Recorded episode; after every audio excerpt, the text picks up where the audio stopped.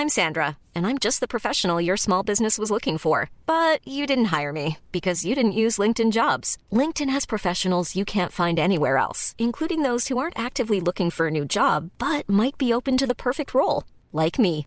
In a given month, over 70% of LinkedIn users don't visit other leading job sites. So if you're not looking on LinkedIn, you'll miss out on great candidates like Sandra. Start hiring professionals like a professional. Post your free job on linkedin.com/people today. Hey, I'm Ryan Reynolds. Recently, I asked Mint Mobile's legal team if big wireless companies are allowed to raise prices due to inflation. They said yes. And then when I asked if raising prices technically violates those onerous two-year contracts, they said, "What the f*** are you talking about? You insane Hollywood ass." So to recap, we're cutting the price of Mint Unlimited from $30 a month to just $15 a month. Give it a try at mintmobile.com slash switch. $45 upfront for three months plus taxes and fees. Promo rate for new customers for limited time. Unlimited more than 40 gigabytes per month. Slows. Full terms at mintmobile.com.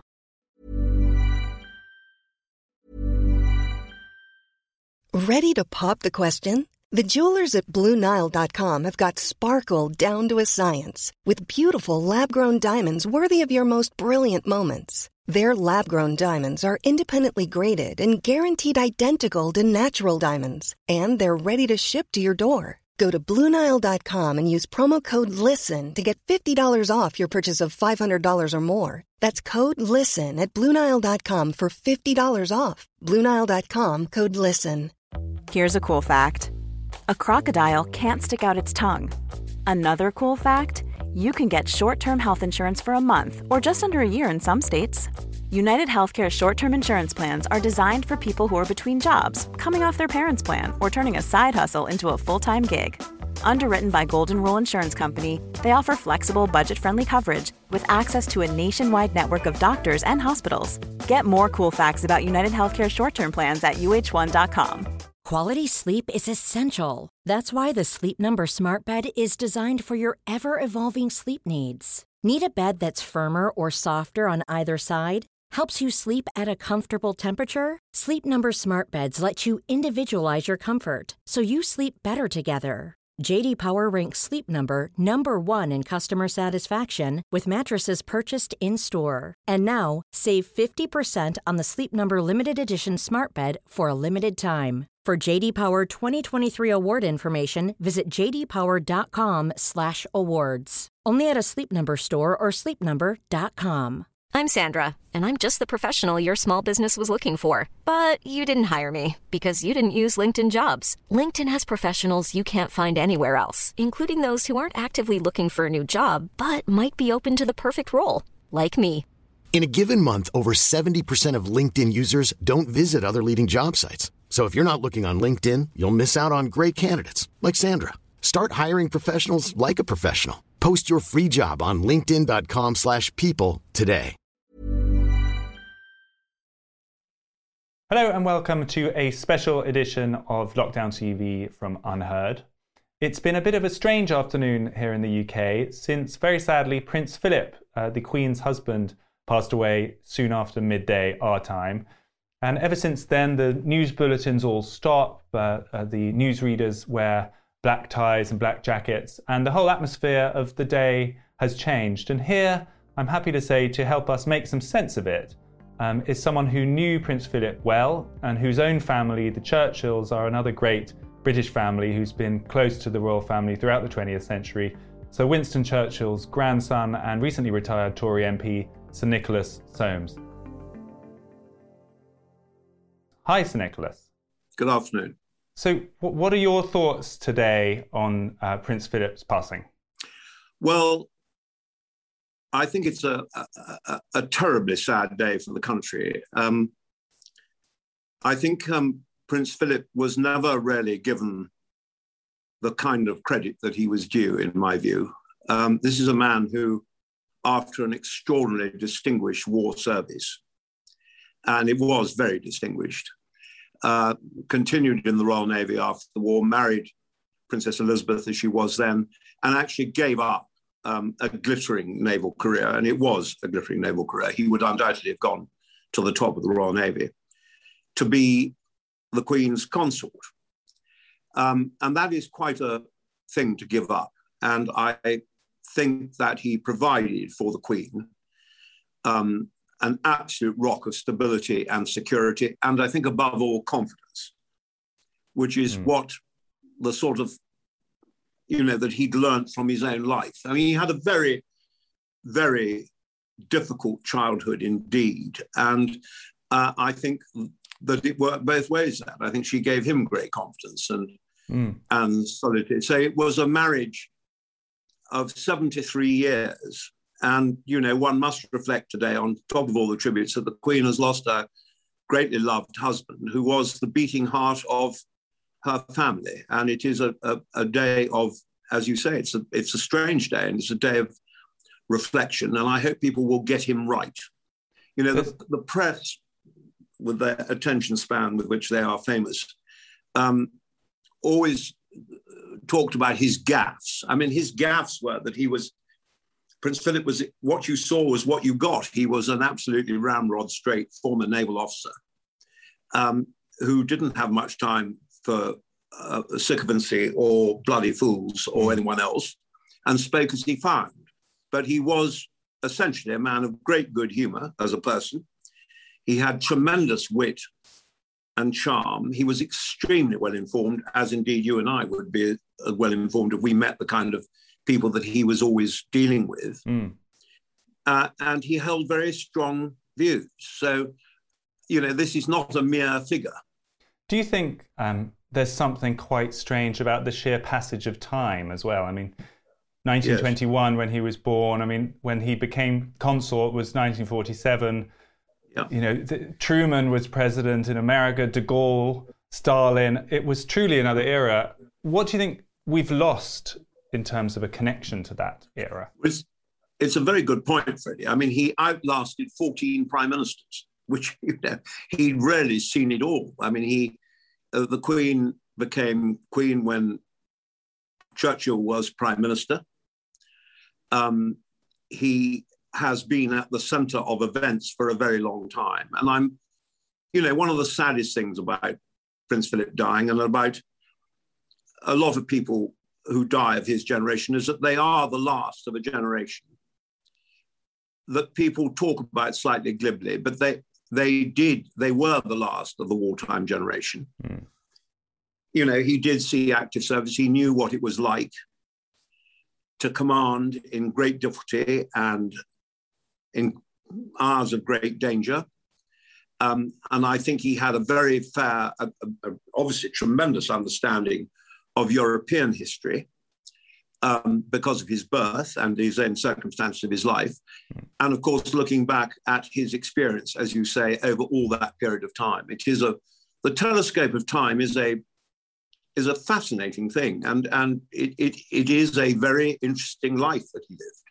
Do you think there are values that his generation had and that he embodied that now feel foreign and far away? Um, I don't think they feel foreign, but I think a lot of them feel quite far away. I mean, he wasn't a sentimentalist, Prince Philip, at all. He didn't. He wasn't a sentimentalist, mm. um, but he was a tough egg. He was very, very fit. I remember being deeply ashamed um, of seeing him, uh, as I used to, you know, um, in the countryside. I mean, he he he he was a, a, a, a really fit man. He kept himself mentally and physically in very good order. Hmm. Um, and he was interested in so much, you know. I, I, but I think the values that you're talking about are are the, you know, I think if you served in the war, you served with a different generation of men and women. You just did. They were tougher than. Did you think that's are. it? You think it's the toughness is the the sort of stiff upper lip what's called a stiff upper lip. It's that kind of atmosphere yeah. that's now yeah. rarer. He, he, was the epitome of the stiff upper lip. I mean that, Freddie, in the best sense of the word. I mean, it wasn't that he didn't share emotion and things in, in any way, but he was a great believer in picking yourself up and getting on with it. And do you think people are less less like that now? I'll tell you what I think we've lost that his generation had is that we've lost any form of sense of proportion about what goes on. Everything, you know, is everything is is bulled up into an enormous drama. Mm. Whereas if you've lived in that generation, you lived through a, a, an era of profound upheaval. And you learn to distinguish between what was important and what wasn't important. I think we've lost that now. What are your uh, personal memories of him? I mean, your, your grandfather was prime minister for the second time when, when Elizabeth uh, became queen. They, the fam- your mother, uh, Mary, who was Winston Churchill's youngest daughter, was helping him at the time. Do you have memories of them as a young child? I, I met him for the first time 60 years ago this year. Wow. Uh, in Scotland. Um, and I was, you know, really, it has been one of the greatest things of my entire life to have known Prince Philip and to have had the opportunity to, to talk to him, but more importantly, to listen to him um, and to see him in at work and at play. And um, I'm left with the on the indelible impression that something very big has gone from my life, and I think from the life of this country. I, I really do, and I think that he will be. I think you will find that tomorrow the tributes that are paid to Prince Philip by the national press and everyone else will be very profound indeed. Um, mm. And they will rightly be profound because he has played a very big part in our national life, you know, as the as the Queen's consort and not just in this country, but throughout the Commonwealth too, where he was greatly respected and the work that he did, for instance, as an environmentalist, uh, uh, uh, the World Wildlife Fund, all these marvelous causes that he espoused mm. were very relevant in those countries. Um, uh, and I think he's also, you know, in a way, a polymath. I mean, he was a he was a painter. He was an author. He wrote some very good books. I don't know if you've read a book. He wrote a book called A Question of Balance, which was a series of essays that were published, I think, from lectures that he gave at St. George's House at Windsor, mm. uh, which are absolutely remarkable. Um, and um, that's actually one of the less well-known things about him, isn't it? St. George's yes. House at Windsor, for people watching, is a, a religious uh, attachment to the chapel at Windsor Castle meant for people to come and ask exploratory questions and think about the the bigger questions in life. Do you think he was a a, a thinker, a kind of serious searching person? I don't think there's any doubt about it. He was certainly a thinker, um, and and um, um, you know he was a thinker, and and and um, and he had a a highly, I think, a, a, a theological, not theological bent, but he was interested in the in the sort of spiritual side of life. Do you think that is that where Charles has got it from? Do you think that more almost mystical attitude? No, I don't think it, I don't think it's mystical uh, with Prince Philip. I think it's a matter of good, sound common sense, and a lot of what he says in the question of balance is absolutely 100% correct from beginning to end.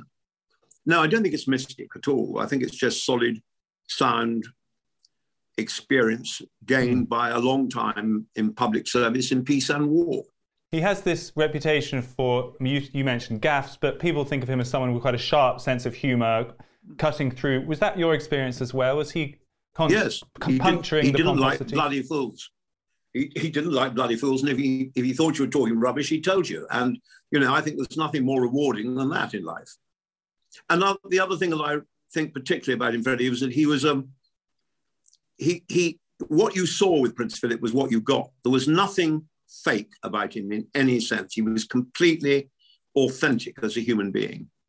Uh, and mm. and um, I think it must have been a great challenge for him when he first started um, as the Queen's consort, you know, to, to, to not to um, allow his own character to dominate. I mean, he was always in the Queen's wake and he supported her through thick and thin through some terribly difficult times. And let's face it, I mean, the royal family get stick for whatever they do, pretty much, sadly. But the fact is, he was a reformer, and the the royal family underwent a series of reforms, you know, engineered by the Queen and Prince Philip, mm. which have all been, in my view, very successful. So I, I think he leaves um, a remarkable, a remarkable legacy most of which is also, you know, let's not beat about the bush. He was a devoted husband, father, grandfather, and great grandfather, and he took great, great pleasure uh, in the company of his children, and and um, I, you know, my heart goes out to them. They, it mm. is a terrible loss for them. We mentioned it was a strange day today, and you know, all of the BBC presenters change into black ties and black costumes, and we get this. I've changed into a black tie. Yeah, I see that, but but it's a very different, somewhat more deferential. Almost feels kind of out of time when we get these moments, and I I I think foreign people watching would be a bit surprised how the the, the sort of national atmosphere changes at moments like this. I, I suppose you also would have experienced it with your own grandfather's funeral, these these sort of momentous historic moments. I just wonder, well, what do you think they're I, about? I, don't think um, people, foreigners, will think it at all strange. I mean, um, they, many of them have much better manners than, uh, than the English do, and would be affronted if they weren't properly. Hmm. Remember, uh, uh, the, the protocol wasn't properly attended to. But I think it's absolutely right. A member of the royal family dies I think they are shown a mark of respect and reverence. And as you say, you know, the word deference, which is always used to sort of as a sort of word where no one can think of anything else to say, um, I think people would have wanted in great numbers, in great numbers, to come and show their respects to Prince Philip. And I think it's very sad and entirely correct and understandable that there are going to have to be very special arrangements for the funeral because, after all, the royal family won't want to be behave the same as anyone else will. So know, it'll be a very small funeral, and I understand his body will lie in state um, or, or, will will rest at Windsor before his burial, um, uh, and it is not going to be a great do mm, because um, of COVID. But I have no doubt at all that I know for a fact Prince Philip did not want a state funeral.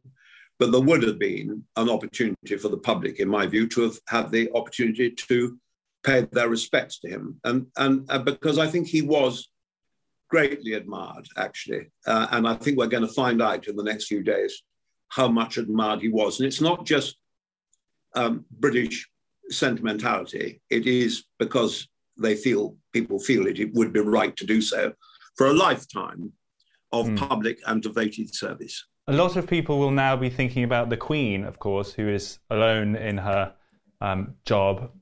And of course, we don't even want to talk about it, but inevitably at some point, and hopefully it doesn't come anytime soon, uh, the Queen herself will pass away. A lot of people will be anxious about that today, don't you think? I think it's a very good point, Freddie, but I think their first reaction will be that they will be very sad for the Queen, very sad for her.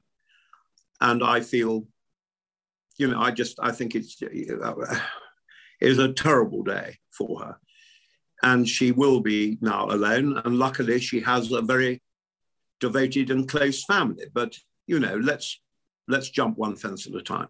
I just think it's worth acknowledging that it is a big day for this country, mm. that he was a big figure, and he played a big part in our national life, and we will mourn his departure.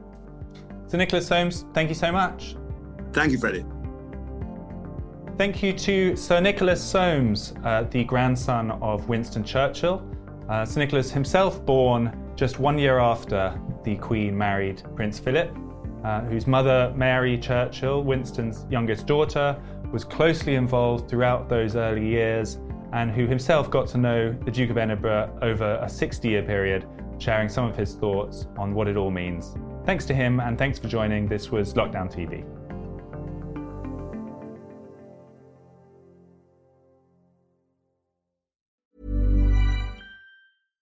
Hey, it's Paige DeSorbo from Giggly Squad. High quality fashion without the price tag. Say hello to Quince. I'm snagging high-end essentials like cozy cashmere sweaters, sleek leather jackets, fine jewelry, and so much more. With Quince being 50 to 80% less than similar brands. And they partner with factories that prioritize safe, ethical, and responsible manufacturing. I love that. Luxury quality within reach. Go to quince.com slash style to get free shipping and 365 day returns on your next order. Quince.com slash style.